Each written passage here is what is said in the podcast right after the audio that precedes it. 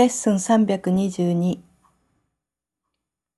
私が放棄できるのは一度も実在しなかったものだけです。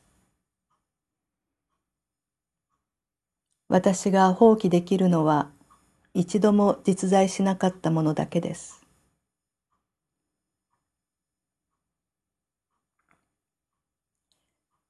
私が犠牲にするのは幻想に過ぎません。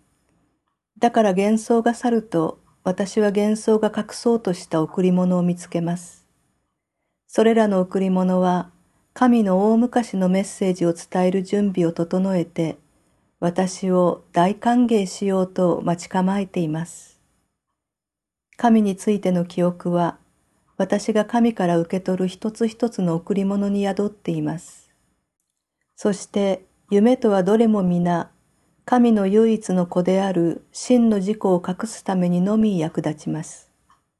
その真の自己とは、神ご自身にそっくりな聖なる存在であり、神のうちに今なおとどまっていると同時に、私のうちにもとどまっています。父よ、あなたにとってはいかなる犠牲も永遠に不可解なことです。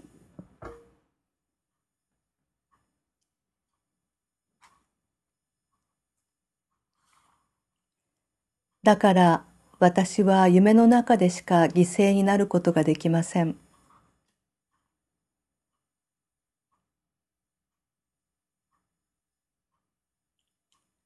あなたが私を創造されたのですから、私にはあなたが与えられたものを放棄することなどできません。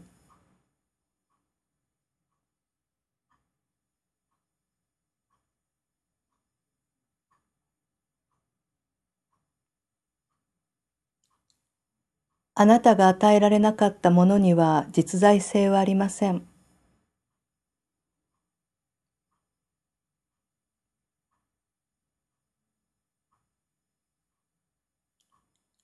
恐れを失い、自分の心に愛を取り戻すこと以外、どんな損失を予期できるというのでしょうか？